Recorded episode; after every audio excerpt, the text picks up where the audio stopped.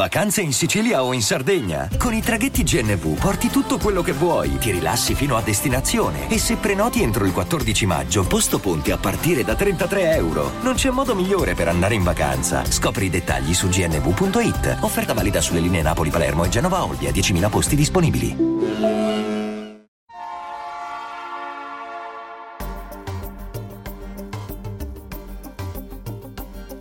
La Finanza Amichevole, il podcast che semplifica il concetto ostico della finanza per renderlo alla portata di tutti, curato e realizzato da Alessandro Fatichi.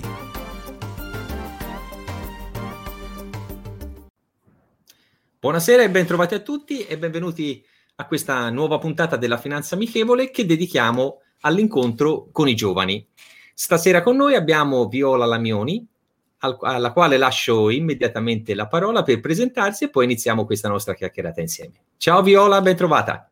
Ciao Alessandro, grazie mille intanto per questa opportunità e grazie proprio per, per, questo progetto che hai messo in piedi perché ti ho seguito, ho sentito tante interviste interessantissime anche più interessante di quella che farò io, perché io vengo... Quello non lo devi dire.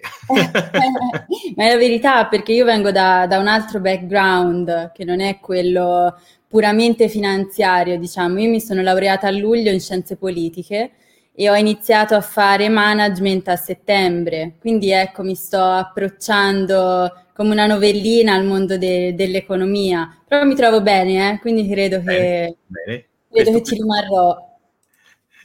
Benissimo.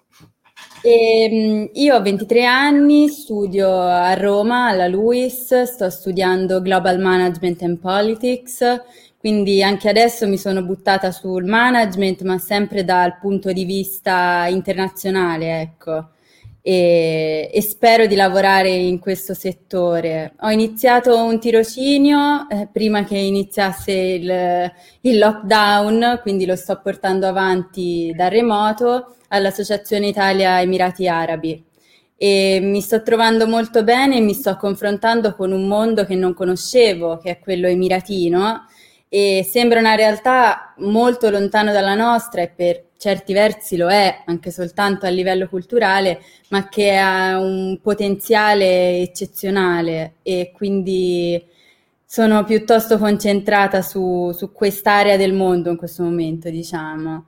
Anche se, come ti ringrazio per aver messo sullo sfondo, eh, la mia fondazione, che è il mio, il mio gioiellino, nasce nel 2017 dalla mia azienda di famiglia e della fondazione mi, mi, occupo io, quindi stiamo crescendo insieme ed è una palestra molto importante. Quindi ecco, diciamo che ho la testa negli Emirati, in giro per il mondo, però i piedi ben ancorati nella mia terra.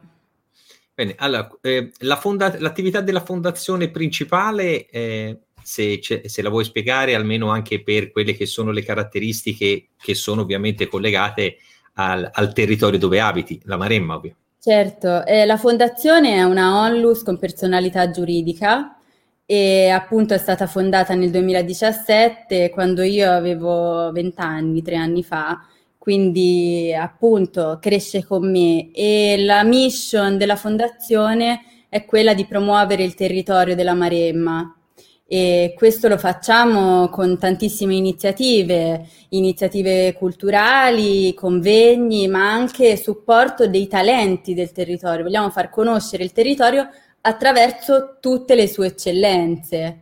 E di, diciamo che per ora ci stiamo, ci stiamo riuscendo perché chiunque conosca la Maremma se ne innamora. È un po' più difficile trattare maremmani, ma questo è un altro problema non per nulla, con la testa dura.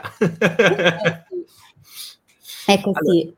Allora, allora, questo aspetto della fondazione è anche in parte collegato al, a quello che stavi dicendo prima degli Emirati Arabi, o quantomeno o sono due cose completamente separate e um, che impatto hai avuto a interfacciarti con le persone appunto eh, degli Emirati Arabi e se hai visto da parte loro quello che può essere un interesse sulla nostra terra, usi, costumi, quello che è un po' eh, l'approccio verso persone che hanno anche eh, mentalità, credo, totalmente diverse alle nostre. Beh certo, allora la fondazione nasce proprio come un progetto a sé all'interno della mission della, dell'azienda della mia famiglia che è quella di crescere quindi a livello imprenditoriale con un occhio però anche alla, appunto alla sostenibilità. Si parla tanto di corporate social responsibility, quindi responsabilità sociale di impresa, ma poi se ne vedono poche di, di realtà che veramente la mettono in pratica. Io ho fatto una tesi su questo quando mi sono laureata in triennale, proprio sul welfare aziendale nelle piccole e medie imprese. E di questo ci occupiamo, fondamentalmente è una forma di welfare verso la comunità, quindi certo promozione del territorio ma anche promozione e mh, mm, impegno sui servizi per i cittadini proprio del nostro territorio. Quindi insieme collaboriamo con il comune, e abbiamo messo in piedi tante iniziative interessanti, mentre il tirocinio all'Associazione Italia Emirati Arabi nasce proprio pochi mesi fa, subito prima del, del lockdown, e, mm, come tirocinio curricolare all'università. E, tra l'altro io studio arabo, quindi era perfettamente in linea con, con il mio percorso e mi sta dando tantissime soddisfazioni. E appunto mi sto interfacciando direttamente con una cultura diversa dalla mia, con tutte le, le implicazioni del caso, quindi sì un arricchimento da ogni punto di vista, ma anche le criticità di doversi approcciare con, con la diversità. Certo. Ehm, la domanda di rito che ti tocca, e poi entreremo anche un po' in, in un argomento a te caro, ma che è, è, è, ha molto di attualità e, quindi, e che riguarda la parte imprenditoriale al femminile e quindi quello che è la parte, diciamo, importante della presenza eh, delle donne ai vertici delle aziende, quindi non soltanto da un punto di vista eh, operativo, ma anche da un punto di vista dirigenziale. Però la domanda di rito che ho fatto a tutti è quella cosa, cosa sai della finanza? Lo hai già detto. Eh, quello, cosa pensi della finanza? E questa è la domanda di rito che tocca a tutti.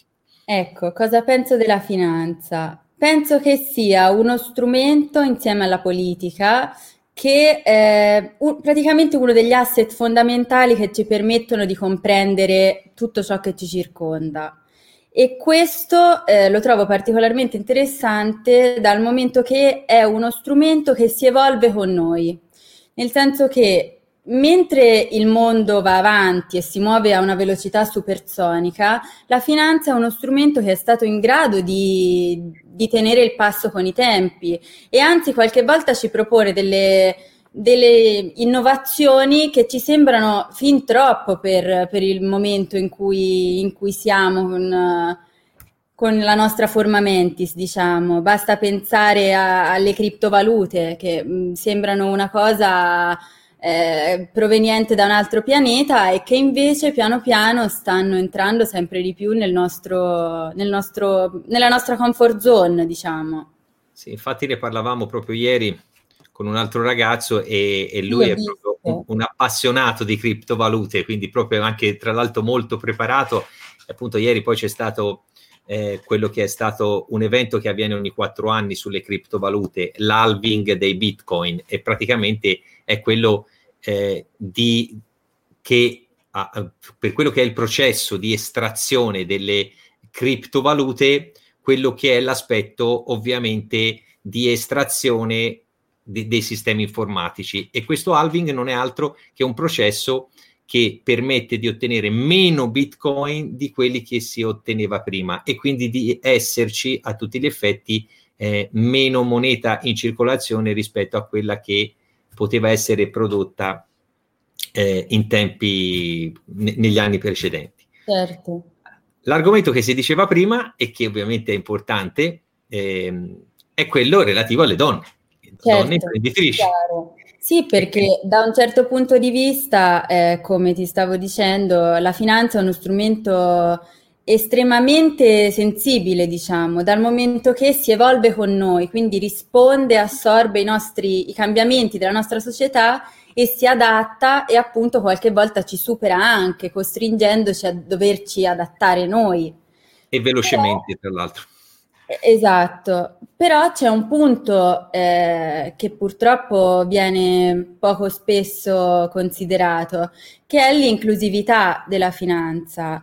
E io parlo da un punto di vista appunto femminile e non voglio mettermi a fare le, le, le classiche ramanzine femministe perché non ci credo. No, no. Però questo è un dato di fatto. Ma mh, mm, non c'è bisogno di prendere la finanza che a volte ci sembra un mondo astratto e tanto lontano. Basta pensare che dal 2001 ad oggi non abbiamo avuto neanche un ministro dell'economia donna. E qui il problema è che ci si fossilizza sul fatto, ma si dice ministro, si dice ministra, ma allora ci si, ci si ferma tante volte. Stereotipi alla... un po' datati da noi italiani che ci portiamo dietro da troppe generazioni. Esatto.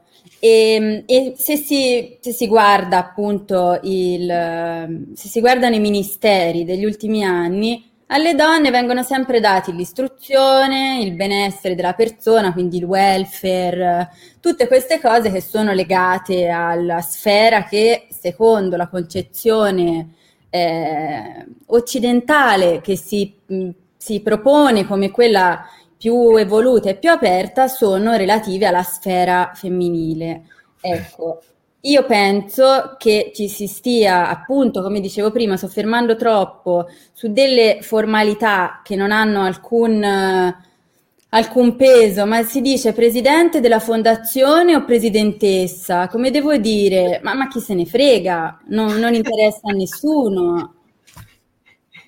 È la verità. Oh. Non, no, no. È sono sottigliezze che non interessano a nessuno, mentre invece non, non si va a considerare la, la, realtà dei fatti. E io eh, mi sono un po' documentata su questo c'è stato recentemente uno studio di Money.it, è stato pubblicato recentemente, che dice che soltanto il 9,7% di trader in Italia sono donne, con uno dei più bassi tassi in Europa. Ecco, credo che ancora si, ci sia una concezione un po' arretrata della finanza e dell'economia come un dominio prettamente maschile. Io penso che questa sia la realtà dei fatti. Allora, in, in parte è vero e ti posso dire per esperienza che ormai, eh, essendo più da, di 30 anni che lavoro in questo settore, per quanto riguarda soprattutto la parte, porto l'esempio uh, degli uffici studi, eh, degli uffici cosiddetti di strategia di investimento, eh, posso confermarti che la presenza femminile è molto bassa in generale. Eh, per non parlare poi eh, della parte dei vertici a livello apicale, eccetera. Sto parlando proprio delle, della, dell'esperienza del mio settore, del mondo certo. finanziario, cosa che invece in altre eh, in altri settori a volte si riesce a trovare eh, la presenza femminile anche a livello apicale.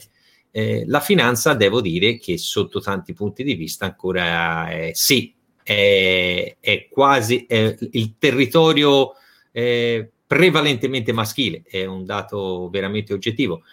E posso dire per esperienza che eh, le persone, indipendentemente che siano uomini o donne, ma soprattutto nella parte femminile, quelle eh, molto preparate, le donne hanno più sensibilità de- degli uomini anche, se vogliamo, sulla, sugli aspetti tecnici, quindi, e parlo, ribadisco, del mondo finanziario. Quindi quello che stai dicendo ti posso eh, confermare che è vero. Quindi, eh, e in Italia lo, questa cosa la, eh, la sentiamo molto di più, perché nei paesi anglosassoni devo dire che sì, c'è, c'è anche lì, ma non come, come la mentalità un po', fra virgolette, italiana. Ecco, quindi eh anche nel mondo della finanza questo aspetto è, non, è, non è positivo, ecco, quindi... Certo. Poi sicuramente ci sarà anche una componente psicoattitudinale, io non voglio dir di no come nella finanza, come magari per l'ingegneria, ci sarà sicuramente, però ritengo che sia proprio un retaggio che ancora il nostro paese, come molti altri paesi europei, tra l'altro, eh, si porta dietro. Mentre invece ci sono alcuni, alcuni mestieri anche nel settore della finanza, senza andare a prendere il trader proprio nello specifico, tante altre sfaccettature dello stesso mestiere che invece potrebbero garantire anche una conciliazione tra lavoro e famiglia piuttosto, piuttosto semplice, molto più di tanti altri, di tanti altri mestieri. E quindi ecco, il, lo stesso problema c'è anche nell'imprenditoria femminile, perché è, è, molto difficile trovare una donna che decida di, di fare impresa certo. eh, per lavoro e, e quindi ecco, si, si, assiste ancora a questa differenza di genere che spero nei prossimi anni possa un po' colmarsi.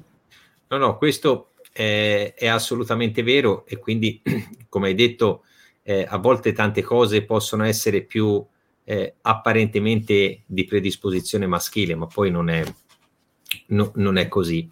Quindi questo si spera che comunque serva anche di cambiamento e la situazione attuale sta portando comunque a uno stravolgimento, come dicevi te, che riguarda tutti i lavori, anche nel rapporto casa-famiglia. Certo. Si lavorerà sempre più in smart working o a distanza, quindi certo. anche, anche questo aspetto, ma, ma indipendentemente dal virus, il virus poi alla fine, secondo me, tra qualche anno lo ricorderemo no, con tutte le problematiche economiche e sociali che porterà, perché sono e saranno pesanti e su questo certo. dobbiamo rendercene conto e esserne più coscienti possibili, però praticamente credo sia anche lo spartiacque di quello che poteva essere un cambiamento che invece di avvenire in 5, 10, 15 anni è avvenuto in due mesi. Certo. Ma il, diciamo, il processo sarebbe stato comunque quello, sarebbe stato probabilmente un processo molto più lungo e invece eh, il virus ha accelerato tutti i vari, i vari passaggi. Eh certo, come tutte le crisi.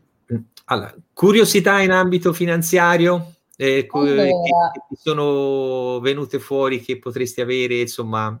Sì, allora, visto che abbiamo parlato di inclusione, eh, vorrei spostarmi su un altro tipo di inclusione a livello finanziario e vorrei chiederti che cosa ne pensi del, del fintech come strumento di inclusione per i paesi in via di sviluppo. Perché su questo ci sono diversi pareri. Basti pensare a M-Pesa, per citarne uno, eh, che ha iniziato in Kenya. E questo secondo molti studiosi sembrano essere degli strumenti estremamente rivoluzionari, quindi potersi scambiare denaro molto semplicemente tramite un cellulare. Sembrano essere strumenti molto rivoluzionari e anche inclusivi perché permettono di approcciarsi alla finanza anche a, a delle popolazioni che non sono propriamente sviluppate. Però secondo gli studi che ho fatto, ho avuto modo di, um, di approfondire questo in um, diritto del commercio internazionale, e, um, il fatto è che queste tecnologie, se ehm, esportate in paesi che non hanno le infrastrutture in grado di eh, supportarle, il rischio è che creino una ancora più forte disuguaglianza proprio all'interno del paese stesso e eh, portino allo sfruttamento di risorse che potrebbero essere invece allocate diversamente per il bene della comunità al, per il beneficio di pochi. Quindi vorrei sapere qual è la tua opinione in merito a questo. Allora, eh, il mondo fintech, se, lo, se, vogliamo, è considerato quello che è lo sviluppo futuro, sia per quanto riguarda, come eh, hai accennato te, tutto, tutto, quello che riguarda gli strumenti di pagamento e l'utilizzo e lo scambio del denaro, ma anche gli investimenti stessi, anche partendo da importi molto bassi. Certo. Ci sono già eh, nel mondo occidentale applicazioni che ti possono permettere e in base a quello che spendi una parte di accantonarla che ti viene investita automaticamente, quindi e ci sono applicazioni che fanno questo tipo di servizio. Per quanto riguarda i paesi soprattutto dell'Africa o quelli diciamo eh, di, definiti cosiddetti non tanto emergenti ma i paesi di frontiera, cioè quelli le nuove frontiere, quindi quelli che sono i nuovi emergenti come lo erano 20-25 anni fa la Cina, l'India e la Corea, eccetera, perché certo. ormai non possono essere più considerati paesi emergenti, ma sono eh, le principali economie mondiali, quindi hanno meno stabilità, ma ormai sono economie consolidate. Quello che a mio avviso è un aspetto che ti dicevi è primo problema le infrastrutture.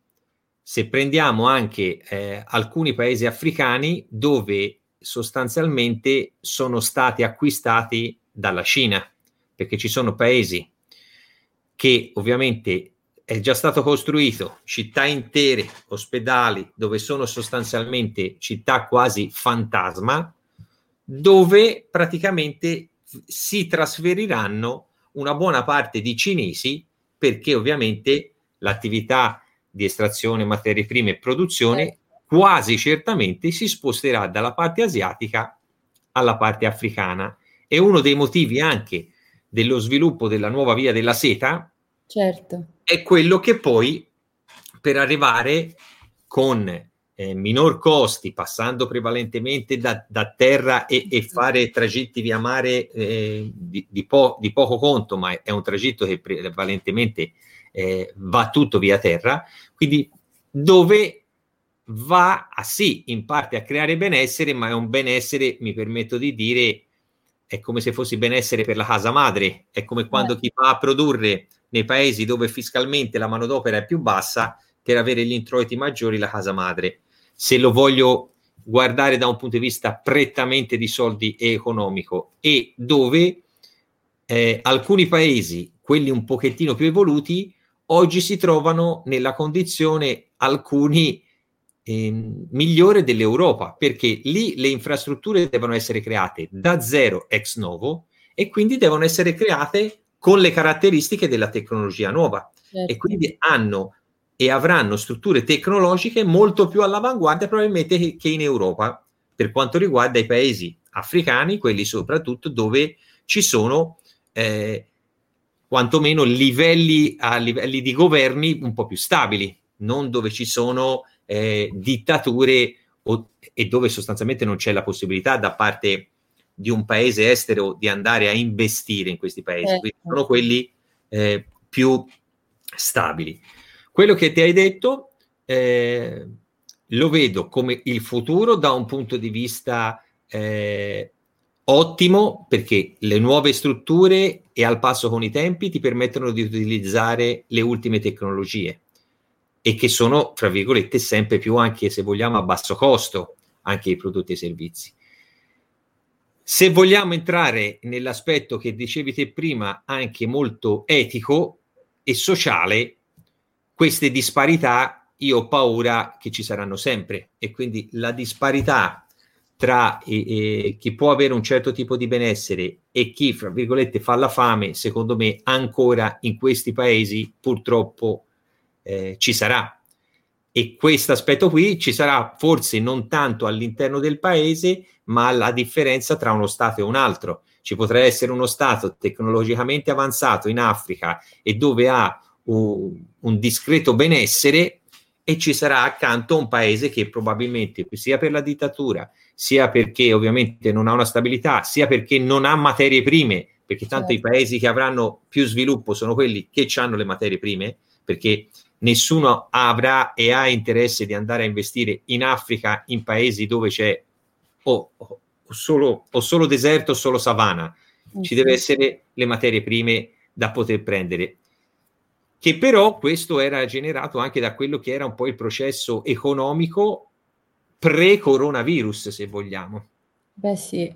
Perché anche il coronavirus, oltre a questo, allora eh, ci sono scorte di petrolio quante se ne vuole, non si produce, non si consuma, non si inquina e si spera che questa sia una svolta anche per inquinare meno o per produrre in maniera diversa. Eh, quindi secondo me anche certi sviluppi macro a livello di aree geografiche o di paesi probabilmente subiranno un po' di cambiamenti. Io sono un amante nonché eh, adoro la tecnologia e lo sviluppo tecnologico e quindi per me tutto ciò che è eh, evoluzione tecnologica nel semplificare la vita è, eh, be- ben accetto sotto tutti i punti di vista, perché per me le cose and- basterebbe farle con l'impronta digitale o con il riconoscimento della retina, che sarebbero perfette. Ehm, quindi, e noi viviamo in un paese dove siamo ancora troppo legati alla burocrazia, alla follia, siamo mh, attanagliati su noi stessi, perché anche basta vedere in questi giorni in Italia per farla ripartire basterebbe ricostruirla perché le infrastrutture sono tutte decadenti, va ricostruita tutta, per ricostruire il benessere bisogna eh, ripartire dal punto di vista produttivo. Però per non andare troppo lontano dalla domanda che mi hai fatto, eh, riepilogo che la, la, parte del fintech è fondamentale per quei paesi come prima ancora hanno vissuto eh, non so se hai avuto modo di studiarlo, tutto quello che è il mondo della microfinanza e del microcredito. Sì. Di quelli che, che, sono i, i, piccoli finanziamenti da dare anche all'agricoltore per comprare l'aratro per, per la terra e che con il ricavato di quello che produce riesce a pagarsi il proprio debito, che è eh, lì siamo agli albori dell'economia come lo eravamo noi eh, agli inizi.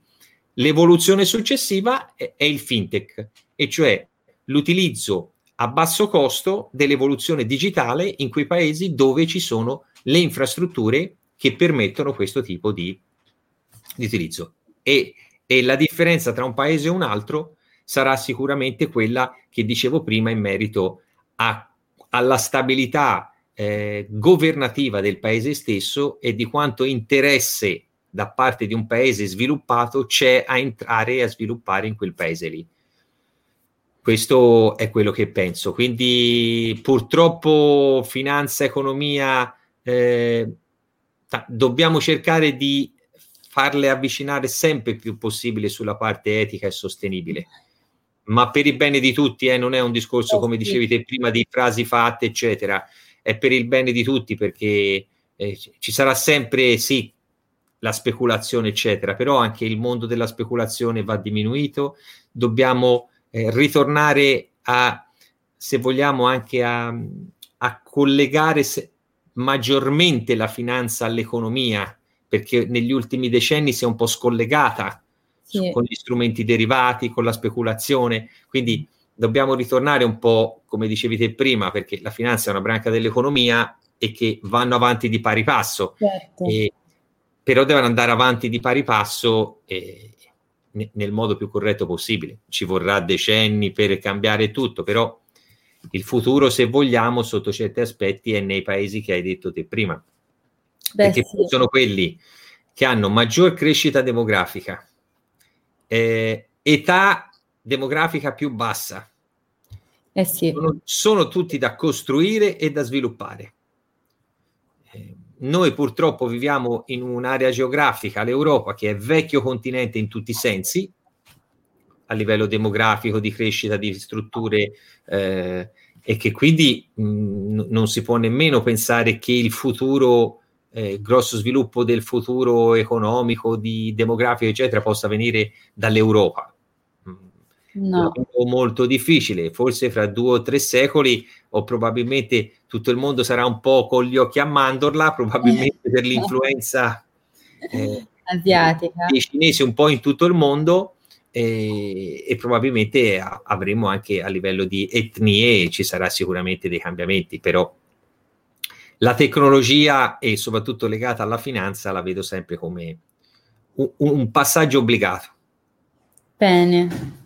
Ti ringrazio. No, no, figurati, anzi. Eh, quindi perché eh, mi stavi raccontando perché pross- un esame prossimo che devi dare è, leg- è legato? È diritto del commercio internazionale, International Trade Law. E, e, quindi abbiamo studiato proprio questo, come il fintech possa porsi eh, come un'opportunità ma anche come un rischio. Esatto. E è stato molto interessante questo. E, e, quindi è una questione talmente aperta che è molto difficile anche prendere una posizione. E appunto probabilmente come dicevi tu dipende moltissimo anche dal contesto dei vari paesi. E ci saranno dei paesi dove potrà essere un'opportunità perché avranno dei governanti più illuminati, diciamo, o degli aiuti da, da paesi stranieri più ingenti e per altri paesi invece ci vorrà molto più tempo. Quindi sì, sono d'accordo con te. No, e questo lo so che a volte eh, può spaventare anche questo aspetto, oppure perché si pensa sempre a qualcosa che possa essere più o meno etico, però purtroppo eh, qualsiasi sviluppo che viene fatto nel mondo è legato sempre a un ritorno economico. Certo. E che quindi è, è, chiaro che è giusto che ci sia un ritorno economico che quantomeno sia prima di tutto sostenibile, ma che poi possa, come dico sempre, come un'azienda stessa, eh, e, e, lo sai benissimo anche con eh, l'azienda dei genitori, eccetera. La cosa importante non è soltanto produrre reddito, che è fondamentale per stare in piedi, certo. ma una parte di quel reddito va sempre reinvestito per rinnovarsi o per quanto, quanto vale vedere se continuare a rinnovarsi sul proprio business, se cambiare il business, se convertirlo. Quindi, eh, e torno sempre a dire che anche questo aspetto dell'economia in, in Italia, che il concetto, che la frase che ripeto a tutti come negli investimenti, pianifi- pianificazione, questa parola in Italia è quasi sconosciuta sia eh sì. agli investitori che ai nostri governanti, non ne parliamo nemmeno perché eh, da 40 anni a questa parte lasciamo stare. E, ehm, però è un qualcosa che anche molte aziende hanno vissuto e vivono alla giornata. Purtroppo eh, poi metto da parte il contraccolpo coronavirus perché quello è imprevedibile, quindi certo. non puoi... Eh, cioè una cosa del genere è un contraccolpo tale che no, non ne puoi venire fuori in maniera ognuno di noi subirà un contraccolpo da questa situazione, certo. è un dato oggettivo. Però anche in questa fase, secondo me, dobbiamo quantomeno cercare di quello che o accadrà dopo o cosa possiamo fare, e mi ricollego al mondo, al mio mondo de, della finanza, anche sul mondo degli investimenti, su come dobbiamo pianificarli, cosa dobbiamo fare, cosa ci dobbiamo aspettare dai nostri investimenti e gestendo anche quella che è la problematica e l'emergenza che, eh, che abbiamo oggi. Quindi questo è, è un dato particolarmente oggettivo. Purtroppo sì. si, si, deve passare da, di qua. Eh sì, non c'è scelta. Allora, come dicevamo, le, la mezz'oretta di chiacchiera sarebbe passata velocemente. Eh sì. Quindi non è che ci scade eh, l'orario, però quindi se, mh, allora, se hai qualche altra domanda da farmi o curiosità, ne, ne, cioè, ben volentieri, ecco. Eh, poi, come ho detto, anche lo ripeto anche in queste chiacchierate, l'incontro che sto facendo anche con voi è anche un modo per mh, mettere in contatto voi eh, e soprattutto vedere se poi fra, fra, di voi avete anche la possibilità di eh, portare avanti progetti insieme o quantomeno anche prossimamente eh, in base a quelli che possono essere gli interessi, sviluppare eh, argomenti insieme. Certo, volentieri. Che poi eh, eh, giustamente ognuno poi trova, come parlavi prima te del fintech, eh, per, un, per, un, per, per una eh, certa caratteristica o per un certo esame, ognuno poi trova quello che è lo spazio certo. e, e, gli interessi che, che, sono più idonei anche agli studi e all'attività che uno andrà a svolgere. Sì, infatti hai avuto un'idea veramente apprezzabile perché è, è veramente utile anche per noi creare un network di, di ragazzi che si interessano a determinati temi e ascoltarci a vicenda è sempre fonte di, di nuovi spunti e fonte di ricchezza. Quindi ti ringrazio tanto. Hai risposto alla mia domanda egregiamente, ma non avevo dubbi. Ora si vedrà come va l'esame. Eh, speriamo bene, farò sapere. No, va, va, sicuramente bene, sei brava, quindi non c'è problema. E quindi ti ringrazio tanto e non ho altre curiosità da, da chiederti. No. Allora, tanto come, come detto, sarà, questo è un inizio che spero vada avanti per portare appunto per sviluppare il più possibile quello che è le curiosità e, che, riguarda, che riguardano voi giovani e, e per avvicinarvi il più possibile uh, al mondo della finanza nella maniera più, più, chiara, indipendentemente poi dagli studi che fate, perché ci sono anche tanti ragazzi che eh, studiano eh, anche in maniera molto tecnica e approfondita, però a volte, come ho riscontrato e come mi hanno detto anche, eh, nonostante facciano studi particolari e proprio inerenti in maniera specifica alla finanza, un po' di scollamento dalla vita reale di quello che è lo studio, eccetera, eh, lo riscontrano. E quindi questo può essere anche un modo per approcciarsi il più possibile a quella che è la realtà di, di, di questo mondo. Ti, Assolutamente. Allora, ti ringrazio tanto. Ti ringrazio Alessandro, davvero. Grazie a te, quindi tanto ci teniamo in contatto su, sui canali e rendiamo la finanza amichevole perché è il motto ovviamente che vale sempre. E un caro saluto a tutti. Allora, in bocca al lupo per l'esame. Viva il lupo! Per gli esami, visto il periodo. E ci sentiamo presto. Ciao Viola, grazie. grazie. Mille,